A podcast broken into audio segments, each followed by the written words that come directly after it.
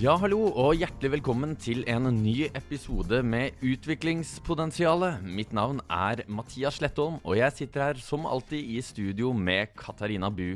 Velkommen. Tusen, tusen takk for det. I denne episoden så skal vi eh, møte eh, administrerende direktør i Forskningsrådet, Jon Arne Røttingen, som også har, tidligere har jobbet i Folkehelseinstituttet. Vi skal snakke om vaksiner og global helse. Det blir kjempespennende. Men først, som alltid, så skal vi ha litt nyheter. Eh, og eh, den nye tingen siste ukene Det er jo litt sånn usikkert, eh, politisk, usikker politisk situasjon. Men Erna Solberg lanserte en ny bærekraftminister, eller egentlig at digitaliseringsminister Nikolai Astrup skal bli bærekraftsminister. Og Katarina, er det på tide å få en egen bærekraftsminister? Bærekraft har jo blitt ordet som kan brukes til alt, og som høres så flott og fint ut. Eh, alt skal være bærekraftig nå. Det, Mm. Så det skulle jo bare mangle om ikke vi også da fikk en bærekraftsminister for å ta vare på alle disse eh, engasjementene og organisasjonene og bedriftene og folka som jobber med bærekraft. Mm. Eh, noen må jo samle trådene. Mm. Eh, og Nikolai Astrup var jo tidligere utviklingsminister. Eh, så ble han digitaliseringsminister. Men han har jo på en måte fortsatt litt med det internasjonale engasjementet sitt. Eh, han sitter jo også i et sånt eh, internasjonalt digitalisering for utviklingsutvalg i FN. Eh, og eh, det trengs jo på en måte noen som samler trådene. Fordi eh, bærekraftsmålene, som vi vet, som skal nås innen 2030, skal jo jobbes med alle departement. Eh, men det er vel flere, også fra sivilsamfunnet og andre, som eh, lurer på om det egentlig skjer, om de egentlig Mm. jobber så mye sammen. Så kanskje trengs det en handlekraftig mann eh, eh, som Astrup til å eh, knyte trådene sammen. Mm, ja, det blir spennende. Det er jo, det er jo uten, Utenriksdepartementet som har hatt ansvar for eh, det såkalte Samstemthetsforumet, som jo er da målet om at all norsk politikk trekker i, i, i samme retning. Men det er jo viktig at dette ikke dreier seg om utviklingspolitikken, men det dreier seg på en måte om alt Norge gjør, skal, ha, skal være positivt for verden og, og positivt for alle land. Og det er jo det er vel en utopi gitt den uh, oljeproduksjonen vi, vi har, og de klimaendringene vi ser. Så det blir, jo, det blir jo spennende å se om dette faktisk fører med seg en mer, en mer eh, tydelig retning på, på norsk politikk, og om det blir bedre koordinert. Mm. Men jeg må jo si at det å, det å ha en statsrådspost som er på en måte digitalisering og bærekraftsminister altså Ja, det er, Mangler det bare er- sånn og trendminister. Altså, det er liksom det hippeste det kan være. Ja, det er, eh, det er 2K20. Sustainability Development and Trends Minister. Ja. Men, men eh, ja. Og så er det jo selvfølgelig spennende å se eh, Det kan jo hende at dette egentlig var grunnen til at Frp gikk ut av, av Det tror jeg ikke. Jeg tror ikke de fikk det med seg. De bare bære, Hæ, hva for noe bære, bæ- bærekraft? Ok. Eller mer at de er imot, imot uh, bærekraft. Nei da. Men, eh, men uh, det er klart, hele regjeringen er jo i, i spill. Oppløsning. Vi, vet jo ikke om, om uh, Dag Inge Ulstein, som jo var gjest her for sånn en måned siden, Ja. vil være utviklingsminister uh, fremover. Nei, jo- nå får vi jo svarene i morgen fredag. Mm. Uh, så dere som lytter på denne podkasten etter, eh, etter den fredagen, eh, tenker kanskje at vi allerede er litt utdatert. Men for de Ja. som hører på da på torsdagen eh, dagen før, eh, så sitter vi her og venter og ser hvordan kabalen blir. Hvis den kommer i morgen, da. Erna Solberg har jo gitt seg frist eh, ut måneden, så det kan jo også skje noe neste uke. Mm. Eh, men det snakkes jo i dag om at Hareide kanskje er tilbake eh, inn Eller tilbake, at han faktisk blir med inn i, eh, inn i regjering, til tross Mm. for eh, det store bruddet med, med eget parti og ja, hele Ja. regjeringsprosjektet for et års tid siden. Eh, og en post som jo utvilsomt kunne vært interessant for han, fordi han eh, er jo opptatt av internasjonal politikk og eh, utvikling, er jo nettopp utviklingsministerposten. Selv om Mm. jeg syns jo selv at det ville vært vet ikke jeg, jeg trodde kanskje han ville, var mer interessert i utenriksministerposten, men det spørs vel om Høyre vil gi fra seg den, og ikke minst er det vel ganske er man vel ganske fornøyd med Ine Eriksen Søreide, som har den posten i dag.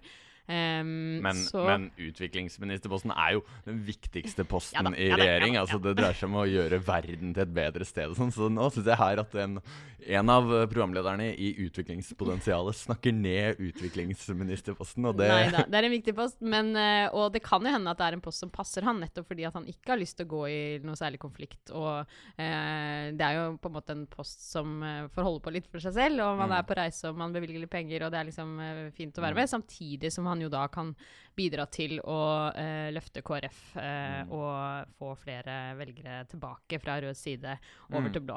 Eh, selv om jeg syns jo kanskje at personlig at det er litt rart, etter at han har vært så tydelig og har det tidligere. Ja, det, er, eh, det blir spennende å se, men det har faktisk skjedd andre ting i verden. Det er jo et toppmøte i eh, Davos, World Economic Forum, ledet da av tidligere norsk utenriksminister eh, Børge Brende. Eh, og der er det jo dette, dette årlige møtet hvor alle rikingene samles og, og snakker om hvor viktig, hvor viktig klima er, eh, der de kommer i sine privat, privatfly opp til alpelandsbyen.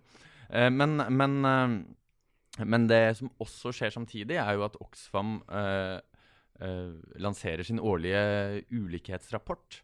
Hvor de da kommer frem til at verdens 2153 dollarmilliardærer har mer rikdom enn 4,6 milliarder mennesker, altså 60% av klodens befolkning. Og de 22 rikeste mennene i verden har mer rikdom enn alle kvinnene i Afrika. Det er jo helt, eh, helt vanvittige, vanvittige tall. Så, og, og det er mulig å se for seg en annen verden for bare å få den rikeste 1% til å betale 0,5% ekstra skatt på formuen sin i løpet av de neste ti årene, vil være det samme som, som investeringene som trengs for å skape 117 millioner arbeidsplasser. Så, så det, er, eh, det, er, en enorm ulikhet som stadig blir større og større i verden. Mm. Eh, og det er mulig å se for seg en, en, eh, en, annen, en, annen, en annen verden. Ja, Hva litt- tenker du om disse Jeg er litt usikker på om, uh, om de som deltar på toppmøtet i Davos, er så veldig interessert i å se for seg De ser det kanskje for seg, men de er ikke så veldig interessert i å gjøre så mye med for å eh, få en annen verden. Det, World Economic Forum kommer selv med en rapport denne uken eh, hvor de jo indikerer at de er faktisk litt positive til en formuesskatt, som jo nettopp Mm. eh, er det alle de mest kjente økonomene, ikke minst Thomas Piketty, eh, sier at må til for å redusere ulikhet, er jo å skattlegge de aller rikeste. Um, men når de ble spurt om den rapporten, bl.a. fra en norsk journalist som var, er på toppmøtet, så trakk de seg litt. Og Mm. ja, dette er liksom noen av løsninger vi må se på, osv. Mm. Eh, en, annen, eh, en annen nyhet som du har sett på, Katarina, er eh, en om en viss Isabel dos Santos. Ja. Eh, dette er jo en nyhet som har vært dekket bredt i både norsk og internasjonal presse siste uken. Eh, for det er det eh, internasjonale gravejournalistnettverket International Consortium of Investigative Journalists, ICIG, som eh, eh, viser da at Dos Santos, som er datteren til den tidligere presidenten eh, i Angola eh, Angola er som kjent et eh, oljeproduserende land eh, med ganske store rikdommer. Det er jo Mm. annet det viktigste landet for norske Equinor Mm. i, utenfor Norge. Em, og har en stor andel ekstremt fattige mennesker, og har også ekstrem ulikhet. Og det journalistnettverket har gjort, er å gå inn og se på Isabel, altså datteren sine kontoer, og hva hun har eh, foretatt seg de siste årene. Eh, fordi eh, em, Dos Santos, altså presidenten, eh, trakk seg jo eh, for noen år siden. Og så eh, ble hun da, rett før han gjorde det, valgt som leder av det statlige oljeselskapet, eller ja, Sonangol. Ehm, men så da etterfølgeren til eh, eh, José dos Santos, uh, Laurenzo, han tvang henne ut av det selskapet da han ble valgt til ny president i 2017. Og rett før da så overførte hun 57 millioner dollar, det er så mye som 508 millioner kroner, fra kontoen til det statlige oljeselskapet. Uh, og da penger som er helt åpenbart er, eh, har gått til henne selv. Det er 120 journalister i 20 land som har jobba med saken. Eh, og De kaller det Luanda-lekkasjene. Dette er jo samme journalistnettverket som, eh, som sto for Panama Papers og Mm. Paradise Papers og disse andre skattesakene. Eh, og hun selv avviser jo blankt disse anklagene, bl.a. på Twitter, hvor hun anklager journalistene for løgn og sier min formue er bygd på min karakter, min intelligens, min utdanning, arbeidskapasitet og utholdenhet. Eh, og så er jo hun allerede under etterforskning av myndighetene i Angola for korrupsjon. Eh, og eiendelene hennes er frosset. Og det er jo på en måte ingen tvil, dette har man visst lenge. De som er opptatt av Angola og kjenner Angola godt, vet hvor, eh, hvordan hele Dos Santos-familien har hatt eh, hendene sine langt ned i lommene på, på den eh, angolanske statskassa. Um, Og så vil jeg bare si, for det som opprørte meg, Dette opprører meg jo selvfølgelig, og det er kjempeviktig at uh, slike saker blir belyst. Og så blir jeg likevel så irritert når jeg ser at Aftenposten, da, som har, jo har dekket Panama Paradise Papers og har vært liksom, i førerseter når det gjelder uh, å fremme disse sakene um, i Norge, likevel bruker den anledningen til å si at Norge, dette har skjedd samtidig som Norge har gitt så og så mye bistand til Angola. Mm. og det er de få gangene norsk presse skriver om utvikling og bistandspolitikk, er når det er korrupsjonssaker, eller når det er humanitære katastrofer. Og så viser de til tall fra Norad, da, som er veldig enkelt for alle å gå inn og se. Eh, og det, er det, at, det, er det norsk bistand i tall ikke sant? som ja, alle kan gå inn ja. og se på? Ja. Og da sier de at eh, i samme periode som Dos Santos da har uh, holdt på å vært president, eh, og masse korrupsjon har skjedd, åpenbart, så har Norge gitt så og så mye bistand til Angola. Men unnlater da å si at det aller meste av norske bistanden går jo ikke ikke til angolanske myndigheter. Det går jo nettopp til eh, organisasjoner og sivilsamfunn som jo jobber imot mm. denne type eh, virksomhet. Altså mot ja. korrupsjon og mot maktmisbruk. Mm. Eh, blant annet Kirkens Nødhjelp og andre organisasjoner som, som jobber eh, imot det. Så det eh, var mer en sånn eh, apropos da, på ja. denne saken. At jeg blir liksom frustrert når det er sånn den dekkes i, i norsk presse. At man tror at norsk bistand bidrar til å støtte støtte angolanske myndigheter, når realiteten egentlig er det motsatte. Man bidrar til å bygge, bygge lokalsamfunn og sivilsamfunnsaktører, sånn at man skal bedre også kunne jobbe for demokrati og menneskerettigheter i landet. Ikke sant? Jeg er jo for at man i mange land skal jobbe med staten, men Angola mm. er et helt åpenbart uh, land, eller i hvert fall var, nå er det jo ny president, uh, men uh, hvor man ikke går inn og jobber med staten nettopp fordi at den er så korrupt. Mm. Men derfor er det jo ekstremt viktig at man støtter andre type organisasjoner og institusjoner mm. i landet. Mm. mm. Men da tror jeg det er tid for å få dagens gjest inn hit. Og vi ønsker snart velkommen til Jon Arne Røttingen.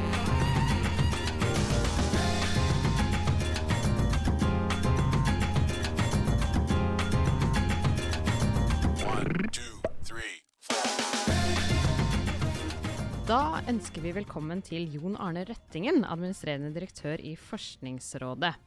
Og Jon Arne Røttingen har også vært områdedirektør for miljømedisin og smittevern i Folkehelseinstituttet, og viet mye tid, eh, kan vi vel si, de siste årene på å utvikle en vaksine mot ebola. Og denne vaksinen den ble nylig kåret til en av tiårets 20 viktigste vitenskapelige prestasjoner av National Geographic. Gratulerer, Jon Arne Røttingen.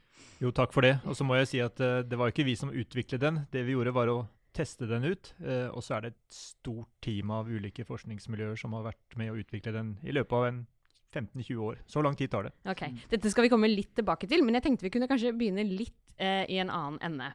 Fordi i 2014 så rammet virussykdommen ebola Vest-Afrika og landene Liberia, Sierra Leone og Guinea for fullt.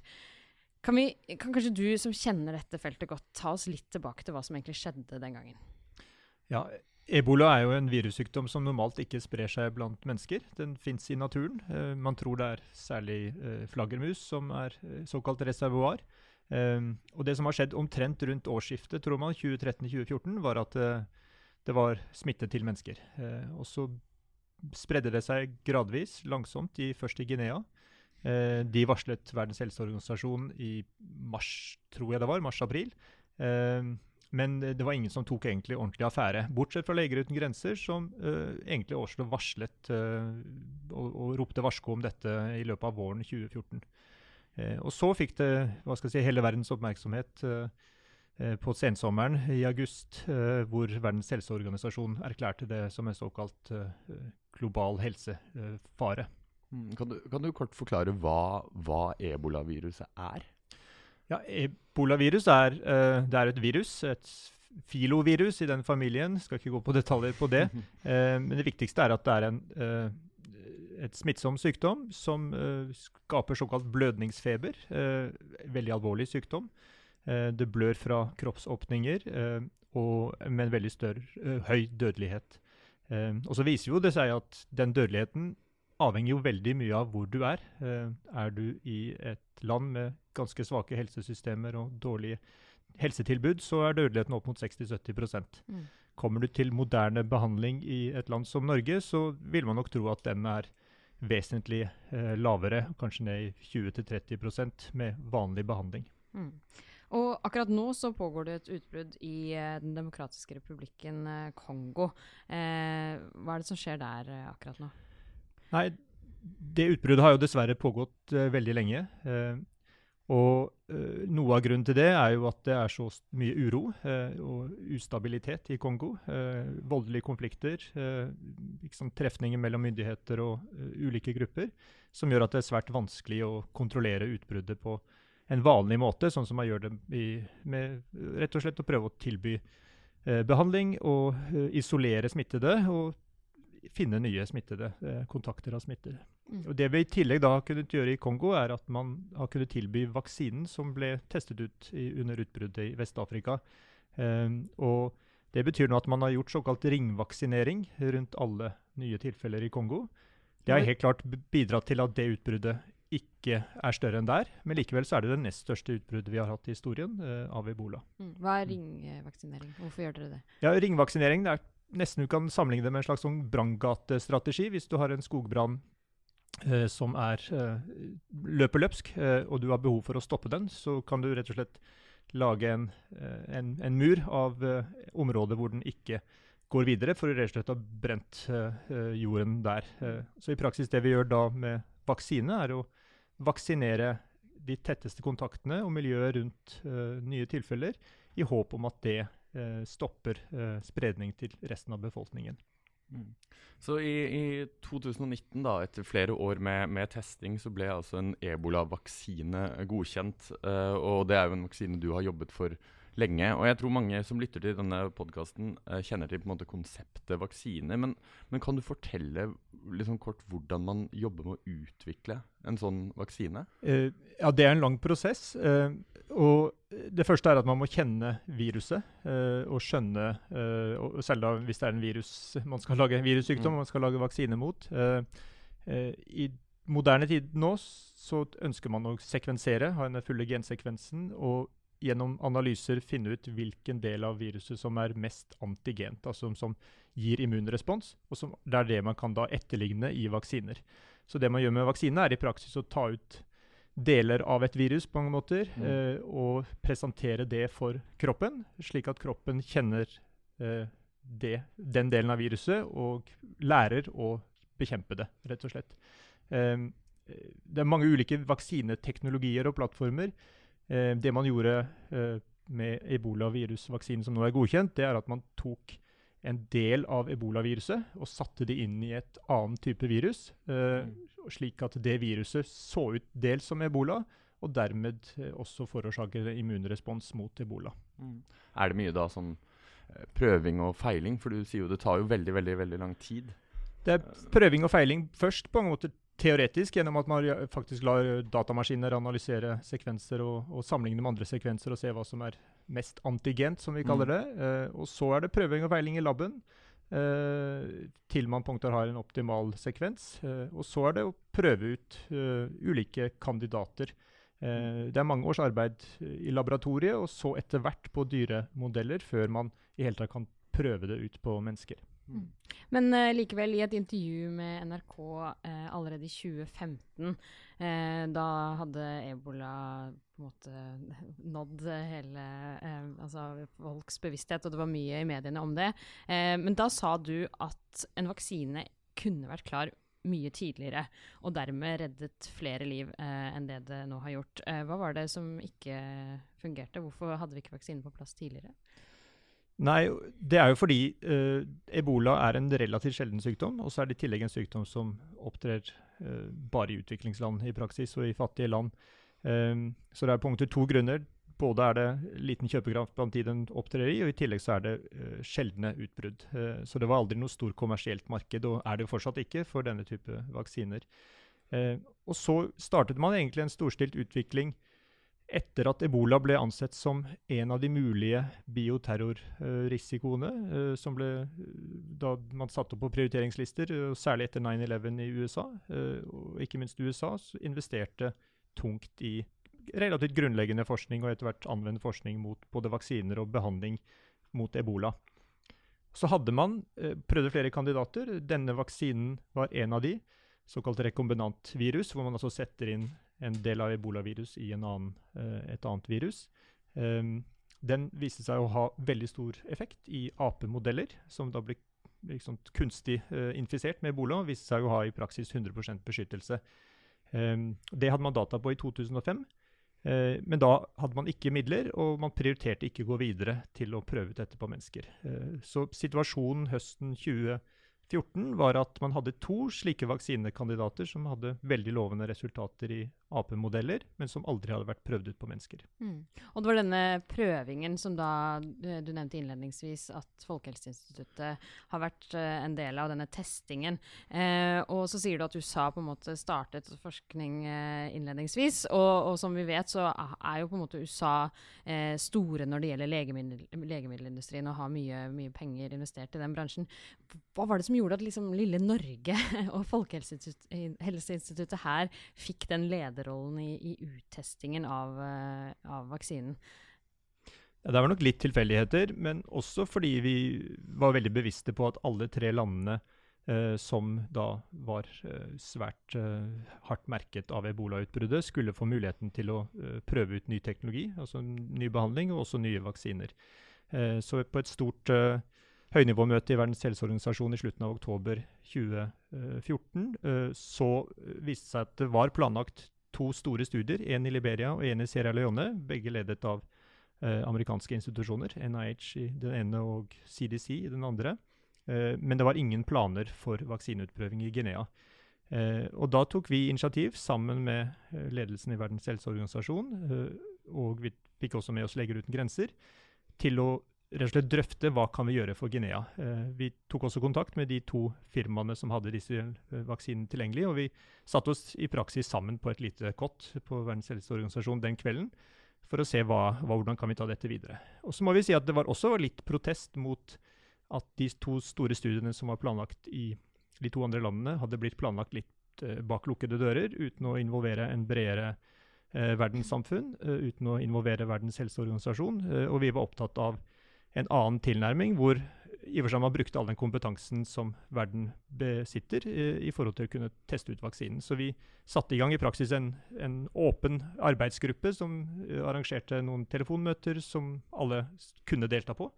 Uh, og så uh, hadde vi et møte i Verdens helseorganisasjon to-tre uker senere. jeg ble valgt til å lede det møtet. Og det er nok, er nok litt Pga. også Norges litt nøytrale rolle uh, i å moderere den type diskusjoner. Uh, og I praksis så konkluderte det møtet med at uh, her går vi sammen. Vi, vi, lager et konsortium og, og, setter i gang rett og slett vaksineutprøvingen. Og da hadde vel den ene Den litt tilfeldigheten og så det at Norge har en, den type rolle, gjorde at jeg da tok ledelsen i den videre arbeidet. Mm. Og dette, dette samarbeidet eh, da mellom eh, offentlig og privat, mellom sivilsamfunn, multilaterale organisasjoner, legemiddelindustrien og myndigheter, altså hvorfor, hvorfor, er det så viktig at man jobber sånn sammen på den måten eh, når man jobber med vaksiner? Uh, vaksineutvikling er generelt veldig dyrt uh, og tar veldig mange år. Uh, normalt et, tar det åtte år uh, ifra man tar det første nålestikket på et menneske, til man har en, en, studier som indikerer at en vaksine kan godkjennes. Det koster mye penger, fordi man ofte har store studier. da trenger man også privat kapital. og så er det dilemmaet da i denne type settinger at man, det ikke er noe særlig privat kapital tilgjengelig, men det er likevel i legemiddelfirmaene eh, mye kompetanse tilgjengelig. Eh, så da tenker jeg det er viktig å samarbeide. Vi valgte nok likevel at, å, å, arbeide ganske selvstendig og uavhengig av industrien i denne utprøvingen. Eh, vi hadde ingen av selskapene med i selve eh, studieplanleggingen. Eh, de var tilgjengelige, vi eh, hadde dialog med dem, men vi valgte også ikke å velge vaksinekandidat før vi hadde best mulig data på begge de to alternativene. Og så tok vi en uavhengig beslutning av hvilken av de to vaksinene vi ville prøve ut. Mm. Og hvordan, hvordan, sikrer man at, at uh, vaksinearbeid også støtter opp om, om uh, landets måte, helsesystem mer bredere? Uh, Gavi og andre har jo fått noe kritikk for at, for at, man kommer inn og man jobber med vaksine, men det bidrar ikke til å bygge på en måte, helsesystemer. Eh, hvordan kan man koble på liksom, det brede lag av, av, helse i et land for at det mm. blir mer resilient? Ja, Da er vi på en mye bredere problemstilling, for da handler det ikke lenger om uttesting Mm. av vaksiner, men det handler rett og slett om hvordan skal vi bruke vaksiner, og, og, eh, og hvordan skal vi sørge for at flest mulig får dem tilgjengelige.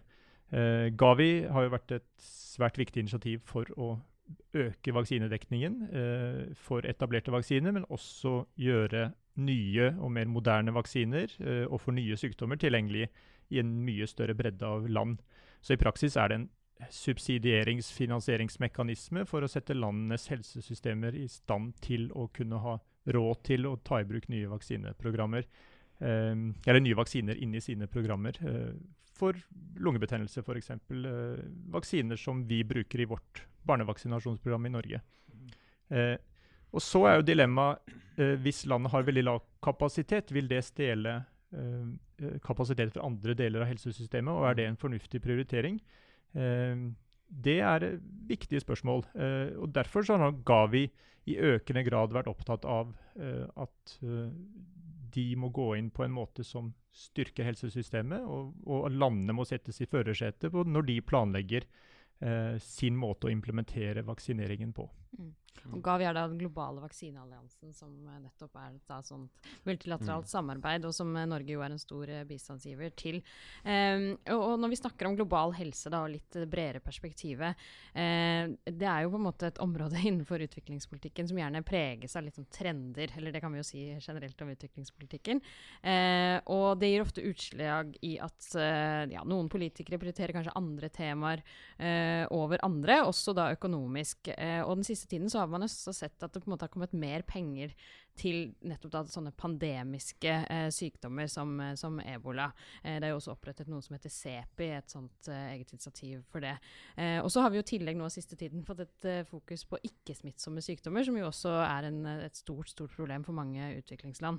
Eh, kan du si noe om hvordan man sikrer seg at liksom de gamle, den Mm. gamle agendaen, da, mer de smittsomme sykdommene som hiv, aids, malaria, tuberkulose, mor- og barn-sykdommer osv., eh, og ikke minst reproduktiv helse, hvordan vi på en måte fortsatt kan prioritere alt dette innenfor eh, det globale helsefeltet?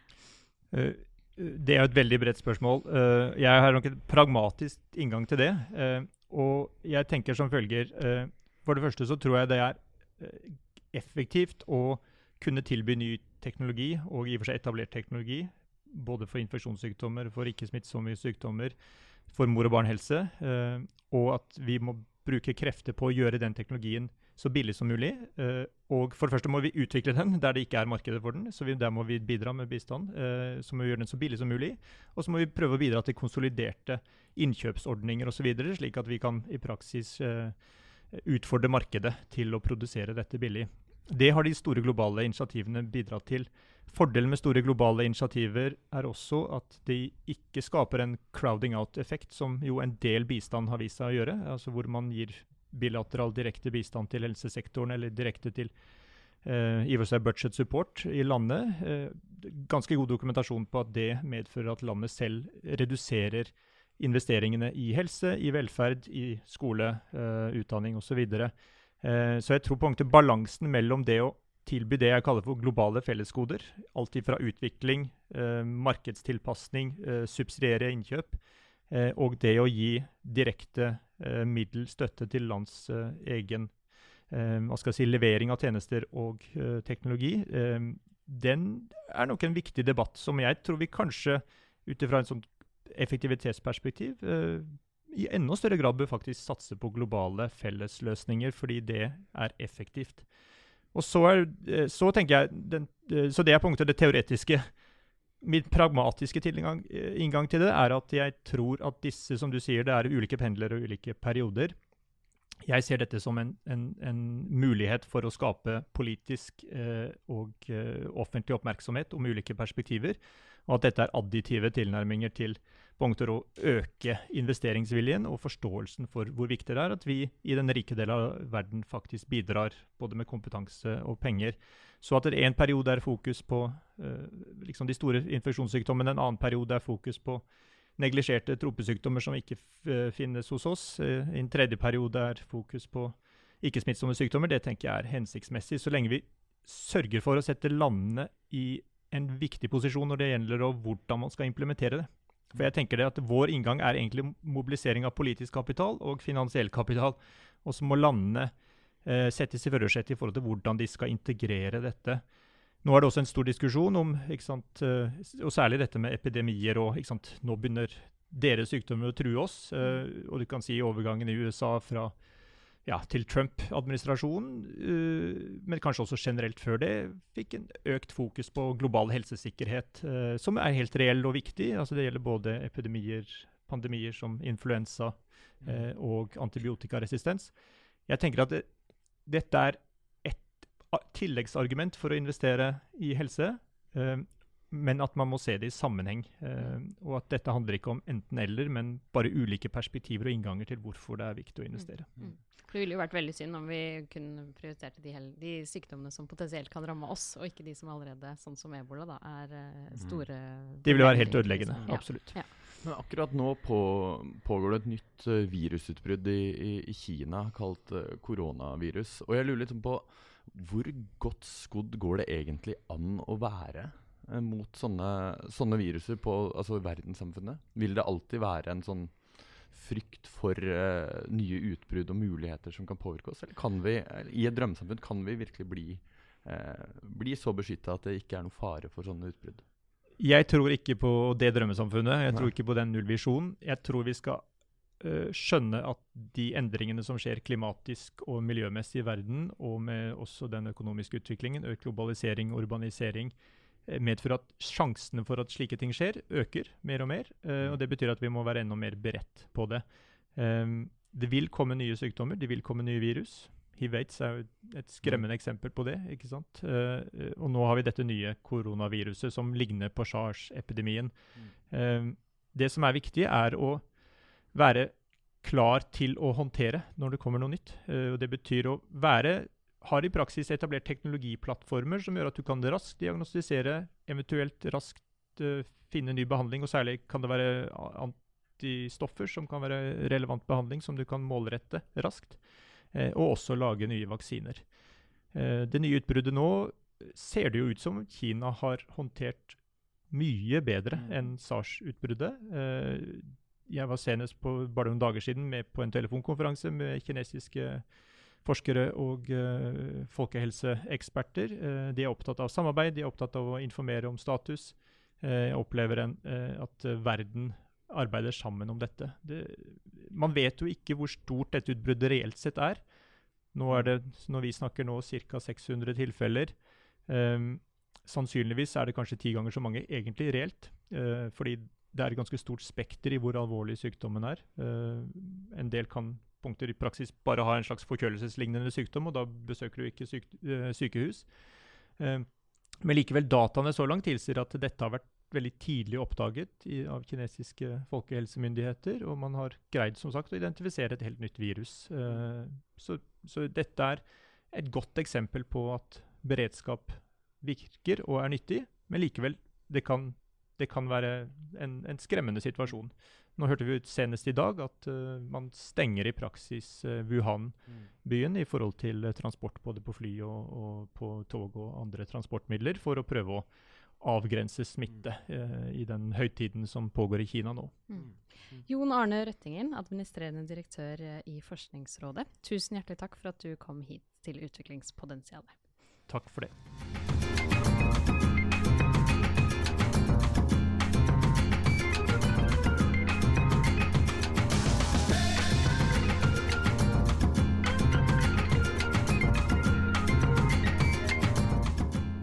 Det var, eh, det var Jon Arne Røttingen, eh, det, og ebolavaksiner og sånn. Det, det, er mye som er komplisert innenfor sånn helse, helsebistand, men, eh, men, det er jo et veldig viktig arbeid. Og det er fantastisk at Folkehelseinstituttet er så offensive internasjonalt. Ja, og Forskningsrådet, som jo han eh, nå representerer. Mm. Eh, men mm. jeg syns jo likevel det er eh, interessant å høre på, for det er ikke så ofte man får de stemmene eh, av de mer byråkratene som på en måte implementerer mm. Eh, norsk utviklingspolitikk. Vi snakker ofte med politikerne og organisasjonene, men byråkratene Og jeg eh, syns jo det er Blir jo litt sånn rørt når jeg hører han fortelle på en måte hvordan Norge eh, Dette er jo liksom norsk diplomati på sitt beste i praksis. Eh, når vi går ut, er liksom få folk sammen, sett sitter og er liksom diplomaten i midten til å få eh, ulike aktører eh, inn i samme rom, er åpen om det. Ikke sant? Han kritiserte jo da de amerikanske for å ha vært mer lukka. Eh, får sivilsamfunn inn, ikke sant? Leger uten grenser. Eh, dette er jo sånn norsk diplomati er bygd øh, opp, uten, øh, uavhengig om det er helse eller andre ting. At man nettopp eh, jobber sammen med ulike aktører og er liksom eh, tålmodige, ydmyke, langsiktige. Da blir jeg litt, Mm. sånn, litt så stolt av norsk diplomati og byråkrati. Ja, Det er fantastisk. Og de som ikke kan se Katarina akkurat nå, så la hun altså hånda på hjertet mens hun sa dette her. Så det er fantastisk. Det går dypt inn på deg. Det er Ja, fint. ja. Eh, vi går videre til noen anbefalinger, Katarina. Ja, eh, fra det liksom litt sånn tunge til det veldig lette. Eh, jeg tenkte nå skal jeg komme med en, en eh, deilig anbefaling. Eh, for de som ikke orker å lese en tung bok eller sette seg liksom veldig inn i noe, så foreslår jeg rett og slett eh, anbefaler i dag en TV-serie som eh, går på TV 2, som heter, er norsk eh, drama. Heter 'Heksejakt' med glimrende eh, eh, Bolse Bærdal, er det det hun heter? Ja, ja Ingrid Bolse Ba Berdal. Bolse ja. Bærdal i hovedrollen. Eh, og det er en serie om et norsk advokatfirma eh, som er helt åpenbart Jeg har fortsatt bare sett én episode, da, eh, men helt åpenbart involvert i eh, noen kriminelle handlinger på vegne av en veldig rik mann. Og de som har fulgt denne podkasten en stund, eh, vet jo at jeg er veldig opptatt av eh, hemmelighold og skatteparadis og eh, hvitvasking og bruken av em, disse hemmeligholdsstrukturene for at rike mennesker kan gjemme unna penger. Dette er en av de mest liksom, alvorligste driverne av den globale ulikheten vi ser i dag. Er at folk eh, som har mye penger, eh, tusker de unna, gjemmer de unna, eh, sånn at myndigheter ikke får, eh, får se de. Akkurat sånn som Isabel dos Santos har gjort i Angola. Og eh, nå ser det ut som at eh, i denne TV-serien liksom er faktisk kriminelt, da. Eh, hvitvasking. Men det foregår jo også i dag eh, i Norge eh, såkalt skatterådgivning fra advokater, Mm. hvor man tilbyr eh, tjenester til eh, enkeltpersoner eller selskaper eh, til å på en måte eh, planlegge for lavere skatter. Og det som er noe av det problematiske med det, er at eh, advokater i Norge i dag er unntatt Eller har en taushetsmulighet, altså Mm. taushetsplikt. De kan opprettholde en taushetsplikt, sånn at de ikke trenger å informere myndigheter. Nettopp sånn som vi ser i denne serien. ikke sant? Her får de vite om noe, men de er ikke nødvendigvis Altså, de må vel akkurat det her, for det her er hvitvasking og kriminelt. Men hvis ikke det er det, nødvendigvis kriminelt, men det er liksom i denne gråsonen av hva som er Mm. lov, så må de ikke oppgi de opplysningene til myndighetene. Og der har det vært et utvalg, et offentlig utvalg i Norge som har jobbet med det de siste to årene. Og kom med sin rapport før jul. Det har vært en høring på det også. Hvor utvalget deler seg. Hvor man ser at de som representerer offentlige instanser og sivilsamfunn, de mener at eh, den uh, taushetsplikten må uh, opphøre. At man faktisk må informere myndigheter om man ser ting eh, som ikke er innafor liksom, greit. Mm. Um, og at man eh, kan få innsyn i de rapportene som advokatene gjør. Mens advokatstanden i dette utvalget de vil eh, fortsette å ha eh, muligheten til å ikke måtte si noe. Eh, og det ligger nå til en politisk behandling. Og man ser at Danmark har eh, vært mye hardere, mye mer progressive. eh, og eh, kuttet denne muligheten til å ha en eh, taushetsplikt. Mens eh, Sverige og Tyskland og andre land er, eh, har det ikke i det hele tatt. Så dette er opp til landene selv å bestemme, selv om det Mm. er regler både fra OECD og EU på det. Så det blir Mm. interessant å se hva regjeringen lander på der. Eh, Mm. Så det pågår. Men for de som ikke gidder å sitte seg inn i alt det politiske arbeidet, så vil jeg bare anbefale å se serien og bli Mm. litt opprørt og irritert på at dette faktisk eh, går an. At det, er, at det er lov. Ja, men det høres bra ut. Uh, jeg bare tenkte en, en veldig kort sånn um, hyllest. Eller i går, um, 22. januar, så ble uh, Tom Christiansen 70 år. Eh, denne NRK-reporteren som har skrevet utallige bøker og sendt masse reisebrev fra ulike afrikanske eh, land. Han, har jo, han er jo veldig hvit i håret og hvit i skjegget og har reist rundt på det afrikanske Og kontinentet og, og, og fortalt. Men han ble altså 70 i går, som betyr at han eh, dessverre, for han selv i hvert fall, må, må må slutte i, i NRK, og han har jo denne podkasten Toms afrikanske fortellinger, hvor han går gjennom da hele sitt, sitt virke gjennom da 40 år i, i, Statskanalen, og, og vi lærer mye om både hvordan Mugabe kom til makta i Zimbabwe og falt, om, om eh, Joseph Conis og denne herrens motstandshær i Uganda. Så denne podkasten er Altså, det er jo Tom Christiansens style og måten han forteller på, men det er, det er likevel flott. Og, og, han er jo det for Afrika som på en måte Hans Wilhelm Steinfeld var for Øst-Europa. Han bringte jo mye, mye, fra Afrika til norske radioapparater og norsk TV. Så en sånn liten hyllest til en mann som har, som har bidratt mye til forståelsen av, av eh, det afrikanske kontinent. Selvfølgelig basert på hans verdensbilde. Mm. Men, uh, men, gratulerer med dagen som var, Tom. Eh, og så, bare før vi avslutter, så vil jeg bare smette inn en ekstra bitte liten anbefaling til. Fordi eh, en tidligere episode så anbefalte jeg et frokostmøte på Global helse. Dessverre ble vi nødt til å eh, flytte den datoen. Um, og derfor anbefaler jeg det en gang til, fordi det skjer neste uke. Ja. nei, unnskyld, om to uker. 12. februar. Tre uker er det. Uker. Ja. Uh, så da vil jeg si uh, til de som har mulighet og er i Oslo, komme på vårt frokostmøte om global helse. Syns du dette intervjuet med, vi hadde i dag var interessant, så bør du komme. Eller hvis du bare har interesse, eller kanskje rett og slett bare har lyst på litt god frokost, så mm. er det går an å komme til Kulturhuset klokken åtte den 12. februar. Flott. Men da sier vi rett og slett på gjenhør.